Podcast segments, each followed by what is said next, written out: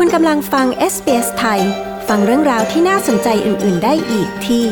sbs.com.au/thai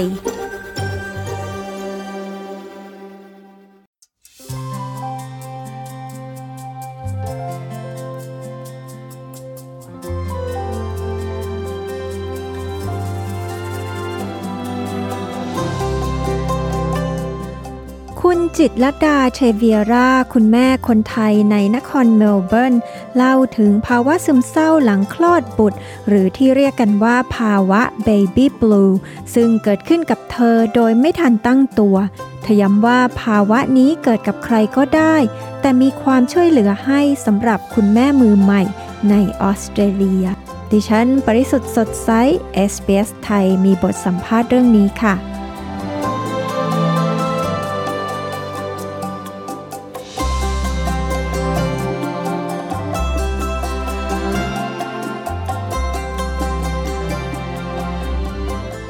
ดีค่ะ คุณปุ้ย สวัสดีค่ะ สวัสดีคุณผู้ฟังทุกคนด้วยนะคะ คุณปุ้ยอยู่ในออสเตรเลียอยู่ที่เมลเบิร์นนี่มากี่ปีแล้วคะ อยู่มาปีนี้ก็จะสิบสี่ปีแล้วค่ะ มีลูกสาวสามคน ใช่อ่าอายุตอนนี้เจ็ดขวบห้าขวบแล้วก็สามขวบค่ะคุณปุ้ยทำไมถึงอยากจะแชร์ประสบการณ์ที่คุณปุ้ยเกิดภาวะซึมเศร้าหลังคลอดบุตรให้คุณแม่มือใหม่คนอื่น ๆ ได้รู้ล่ะคะ เพราะว่าบางคนที่พบกับเรื่องนี้ก็รู้สึกว่าไม่อยากจะบอกกับคนอื่นว่ามันเกิดขึ้นกับเราอะค่ะ ค่ะ ตอนแรกเนี่ยปุ้ยก็คิดอยู่หลายรอบเหมือนกันว่าจะแชร์ดีหรือเปล่า เพราะว่าไม่รู้ว่าคนที่รู้จักเราจะมองเราแปลกๆไหม แต่ก็ลองชั่งน้ำหนักดูแล้วคิดว่ามันน่าจะเป็นประโยชน์กับคุณแม่มือใหม่ท่านอื่น ๆนะคะ เพราะว่าเขาจะได้ให้เห็นว่ามันเนี่ยสามารถเกิดขึ้นกับใครก็ได้ แล้วก็จริงๆแล้วเนี่ยนี่ไม่ใช่เรื่องใหม่เลย เพียงแต่ไม่มีใครที่จะกล้าพูดออกมา ความรู้สึกซึมเศร้าแบบเนี้ย มันมาแบบไม่รู้ตัวเลยนะคะ ปุ้ยก็เลยอยากจะให้คุณแม่มือใหม่เห็นว่า ไม่ได้มีแค่เขาคนเดียวที่รู้สึกแบบนี้นะ มีคนเป็นแม่บนโลกเนี้ย อีกเยอะแยะเลยที่ต้องเจอกับภาวะแบบนี้ แล้วก็มันไม่ได้ตั้งตัวตั้งใจอะค่ะ เมื่อเกิดขึ้นแล้ว อยากให้รู้ว่ามันไม่ใช่เรื่องที่น่าอาย เราควรจะต้องยอมรับแล้วก็เริ่มทำความเข้าใจ แล้วก็หาวิธีแก้ไขค่ะ อยากให้คุณแม่เรา เห็นด้วยว่าเมื่อเกิดภาวะซึมเศร้าแล้วเนี่ยเราปรับเปลี่ยนแก้ไขได้ แต่เราเนี่ยอาจจะทำเองคนเดียวไม่ได้นะ เพราะว่าความรู้สึกตอนนั้นเนี่ยมันเหมือนอยู่ในอุโมงค์ที่มองไปทางไหนมันก็มืดไปหมด ต้องมีอุปกรณ์ มีคนช่วยนำทางให้ออกไปสู่ปลายอุโมงค์ที่มีแสงสว่างอีกครั้งให้ได้ดังนั้นคนรอบข้างเนี่ยค่ะจะมีส่วนสำคัญมาก ๆ ที่จะช่วยประคับประคองให้คุณแม่แม่ผ่านมันไปได้ค่ะ ก่อนที่คุณปุ้ยจะประสบกับภาวะซึมเศร้าหลังคลอดบุตรเนี่ยนะคะ คุณปุ้ยมีความรู้หรือว่ามีความเข้าใจหรือรู้มาก่อนไหมคะ เกี่ยวกับภาวะนี้อะคะ่ะ แล้วตอนนั้นเนี่ยก่อนที่จะเกิดแบบนี้ขึ้นเนี่ย คิดไหมคะว่าเราอาจจะเป็นหนึ่งในนั้นที่ประสบภาวะนี้ค่ะคือก็เคยอ่านหนังสือคู่มืออะไรพวกนี้นะคะ เกี่ยวกับอาการ baby blue ที่เขาเรียก มันว่ามันจะเกิดหลังคลอดว่าแม่จะเศร้าอย่างโน้นอย่างนี้ แต่ก็นึกไม่ออกค่ะไม่เข้าใจแล้วก็ไม่คิดว่าจะเกิดขึ้นกับตัวเอง เพราะปกติก็จะเป็นคนง่ายๆ สบายๆ มีความสุขไปวันๆ แต่พอหลังคลอดลูกคนแรกได้สามเดือนเนี่ย ตอนนั้นคุณแม่ก็มาช่วยนะคะ คุณแม่เนี่ยแกเป็นพยาบาลมาก่อนแกก็จะคอยถามเช่นว่า เออลูกมีอาการนี่ไหม baby blue อะไรแบบนี้เราก็บอกไปตรงๆว่าไม่อะไม่รู้สึกเลย คือไม่คิดว่าจะเกิดขึ้นกับตัวเองอะค่ะ ตอนที่มันเกิดขึ้นเนี่ยนะคะ มันเริ่มขึ้นยังไงคะจริงๆแล้วเนี่ย ไม่รู้ตัวเลยค่ะ ว่าเกิดขึ้นตอนไหน หรือตรงไหนคือจุดเริ่มต้นที่แบบกดปุ่มสตาร์ทอะไรเงี้ย ไม่มีไม่รู้เลยรู้แต่ว่ามันมาถึงเมื่อถึงตอนพีคแล้วเนี่ย ตอนนั้นก็ผ่านมาต่อจนลูกคนแรกเนี่ยอายุได้ขวบนิดๆเพราะว่าเคยอ่านหนังสือเขาบอกว่าอาการพวกนี้มันจะเกิดช่วงสามเดือนหลังคลอด แต่ของตัวเองเนี่ยกว่าจะเริ่มรู้สึกเนี่ยคือก็นานเลยอะค่ะ มันคงจะเกิดจากความที่เราเป็นมือใหม่เนาะไม่รู้ว่าอะไรต้องทำยังไงบ้างมีแต่คำถามเยอะแยะไปหมด แล้วก็อยากจะทำให้ทุกอย่างออกมาดีที่สุดสำหรับลูกของเรา พอตอนนี้ละมองย้อนกลับไป ก็เลยคิดว่าสาเหตุหลักๆเนี่ยก็น่าจะมีอยู่สามอย่างก็คือ อันดับแรกเนี่ยคิดว่าการนอนไม่พอ อันดับสองอย่าง เช่นการเปลี่ยนแปลงของฮอร์โมนอันดับสามคือความคาดหวังที่ตัวเองเนี่ยตั้งขึ้นมา ตั้งไว้กับตัวเอง ตั้งไว้กับลูก แล้วก็ส่วนตัวคิดว่าการนอนไม่ไม่พอหรือที่อาการที่เขาเรียกว่า sleep deprived เนี่ย เป็นจุดเริ่มต้นของ chain reaction ทั้งหมดเลยค่ะ เพราะว่าอย่างตอนตอนช่วงที่คุณแม่มาช่วยอยู่เลี้ยงคนแรกได้สามเดือนเนี่ยคุณแม่อยู่คุณแม่ช่วยอุ้มลูกครูช่วยเอาลูกเข้านอนเนาะเราก็พอมีเวลาได้พักหายใจ มันก็เลยยังไม่ค่อยหนักเท่าไหร่ แต่พอคุณแม่กลับไปแล้วเนี่ยค่ะ ดูแลลูกเองกับสามีลูกคนแรกเนี่ยด้วยความที่แกเป็นคนนอนยากจะตื่นทุกๆสองชั่วโมงทั้งคืนเลยแล้วเราก็จะไม่ได้นอนยาวๆค่ะ มันมันเหมือนงงไปหมดแล้วกลางวันกลางคืนกลางคืนไม่ได้นอนกลางวันไม่ได้นอน มันกับตลปัดทุกอย่างไปหมดเลย โดยเฉพาะ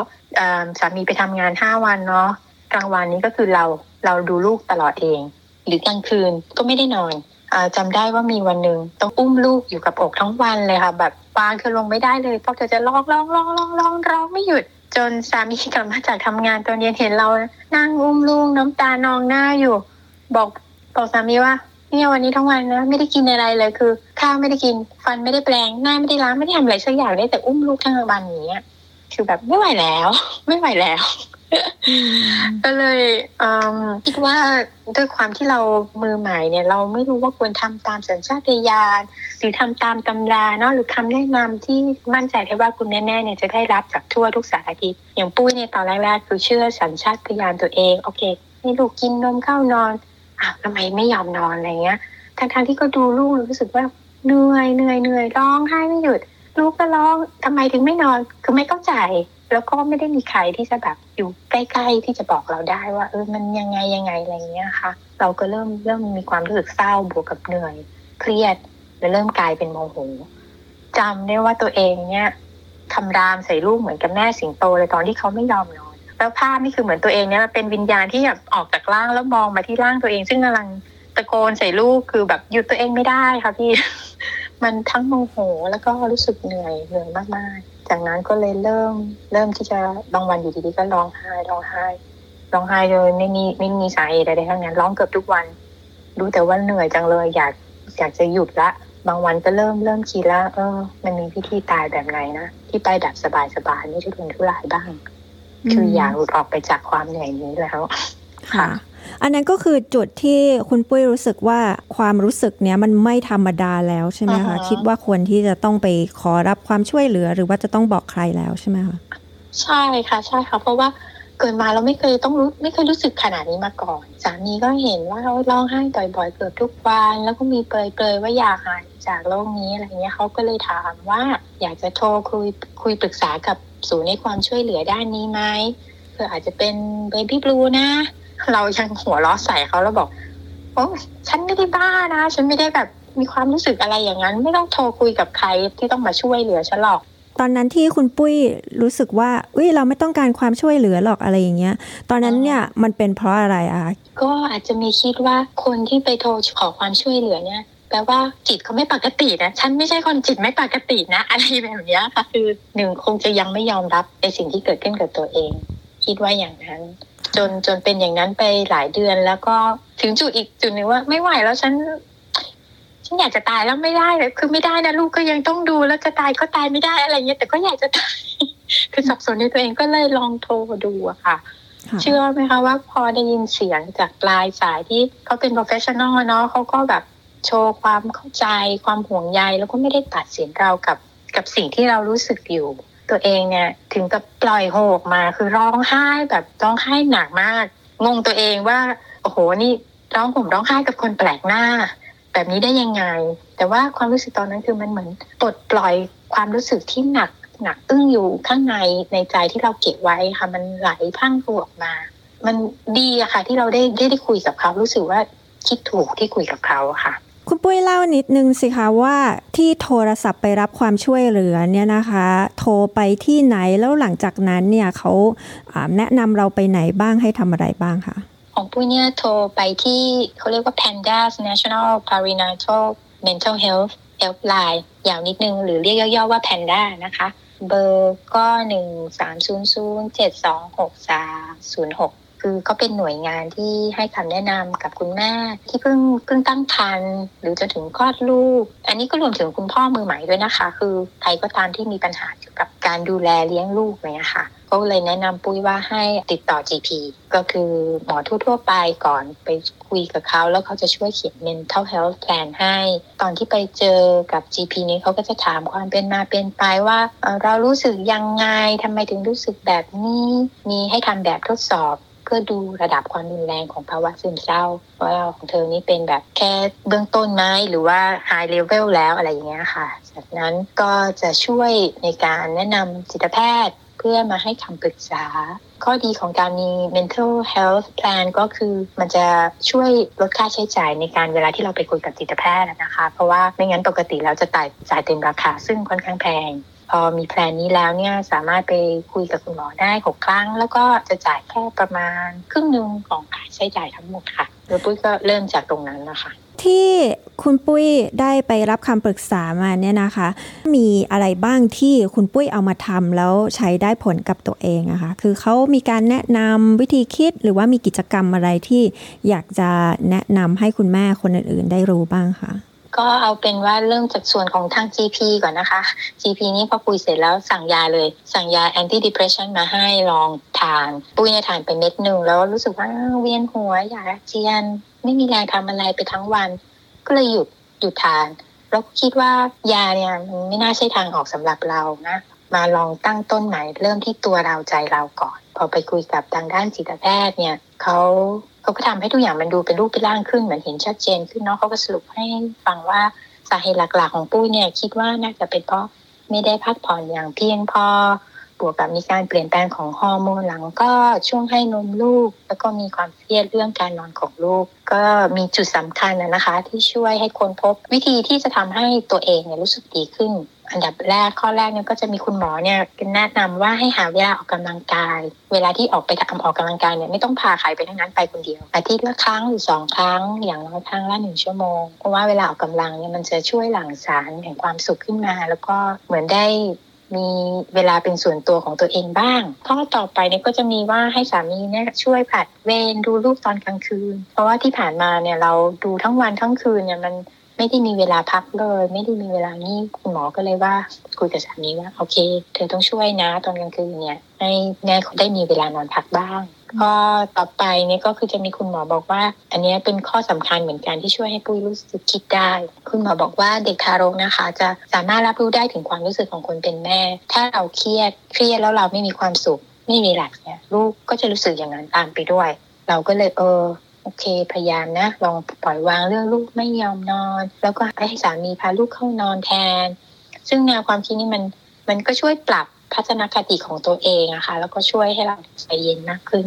ข้อสุดท้ายก็คืออคือตัวเองจริงๆแล้วเป็นคาทอลิก แต่ว่าก็โตมากับครอบครัวพูดเนาะแล้วก็รู้เกี่ยวกับเรื่องนั่งสมาธิก็เลยเออลองนั่งสมาธิก่อนนอน แค่สั้นๆ ก็ได้สิบห้าถึงยี่สิบนาทีอะไรเงี้ยค่ะ ฟังเปิด YouTube เอา แล้วก็ให้เขาไกด์นั่งสมาธิไปทุกวัน พอลองทำติดต่อกันประมาณสองสาเดือน ก็เริ่มรู้สึกดีขึ้นนะคะ ใจเย็นขึ้นแล้วก็สังเกตได้ว่ามีอาการซึมเศร้าน้อยลง คือมันจะไม่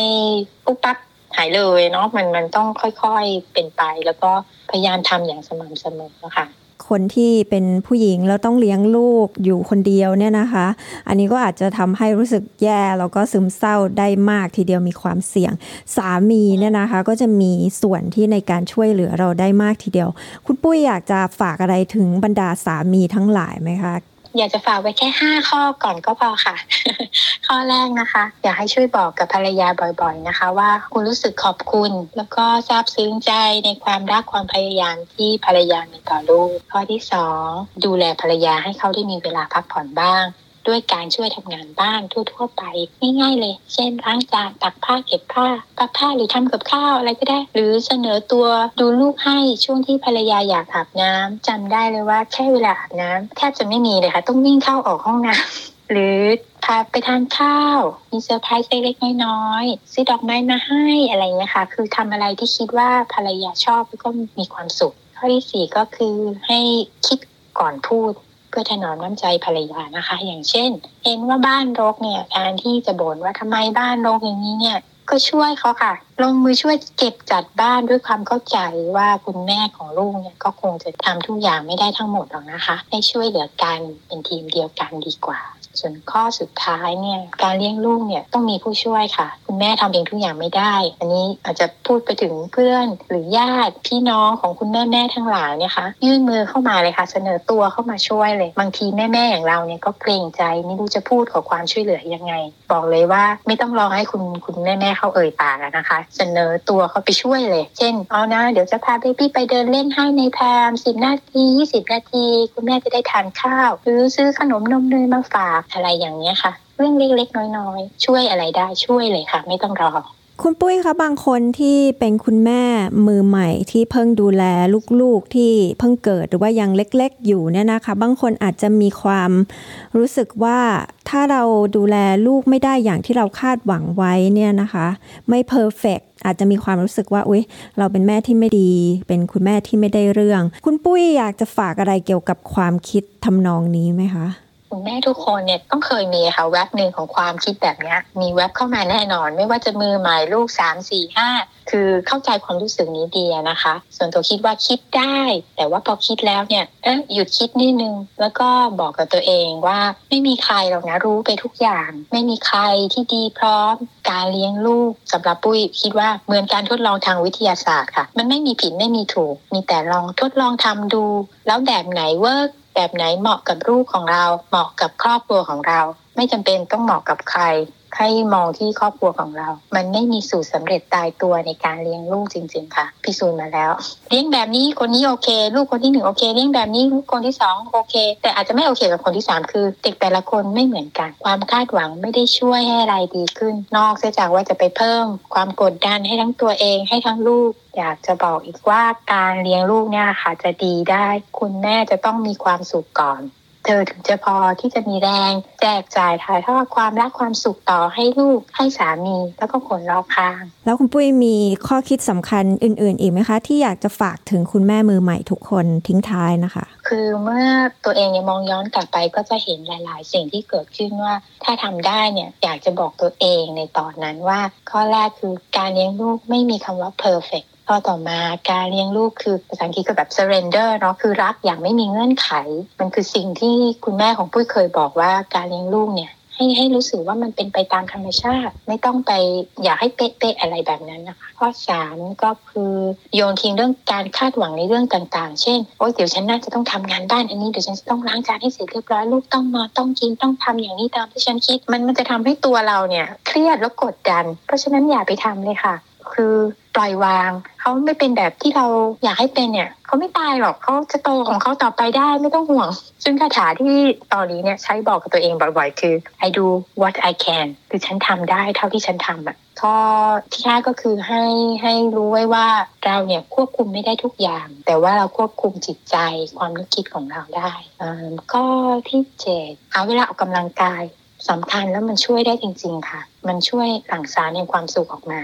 ข้อสุดท้ายแล้วนะคะ ก็คือหยุดเปรียบเทียบชีวิตของตัวเองว่าโอ้เมื่อก่อนก่อนจะมีลูกนะฉันทำได้อย่างนู้นนี่ฉันมีเวลาทำหลายอย่างไปดูหนังฟังเพลงกินข้าวสบาย แต่หลังมีลูกแล้วทำไมฉันเป็นแบบนี้คือหยุดเปรียบเทียบค่ะ ให้โฟกัสอยู่กับช่วงเวลาที่ที่เราเป็นของเราอยู่ทุกๆวัน และพยายามมองหาความสุขในช่วงเวลาเหล่านั้นค่ะ เป็นข้อคิดที่ดีมาก ๆ เลยนะคะสำหรับทั้งคุณแม่มือใหม่ คุณแม่มือเก่า คุณพ่อด้วยนะคะ ก็วันนี้ขอบคุณคุณปุ้ยมากเลยค่ะ ที่คุยกับ SBS ไทยค่ะ ขอบคุณเช่นกันค่ะ ขอให้ทุกคนดูแลลูกและครอบครัวอย่างมีความสุขนะคะ สวัสดีค่ะ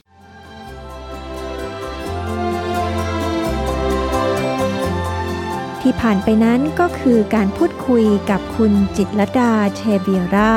คุณแม่คนไทยในเมลเบิร์น ที่มาเล่าถึงภาวะซึมเศร้าหลังคลอดบุตรนะคะ หากคุณแม่มือใหม่ผู้ใดนะคะ ต้องการความช่วยเหลือ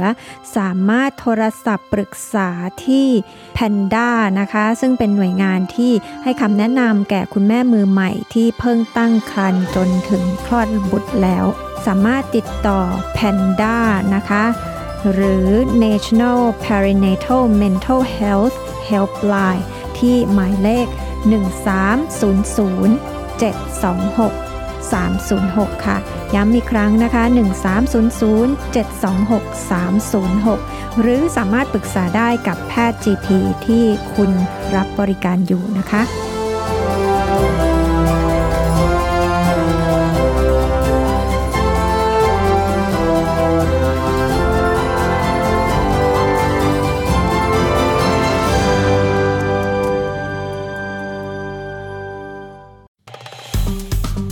กดไลค์แชร์ และแสดงความเห็นไป follow SBS ไทยทาง Facebook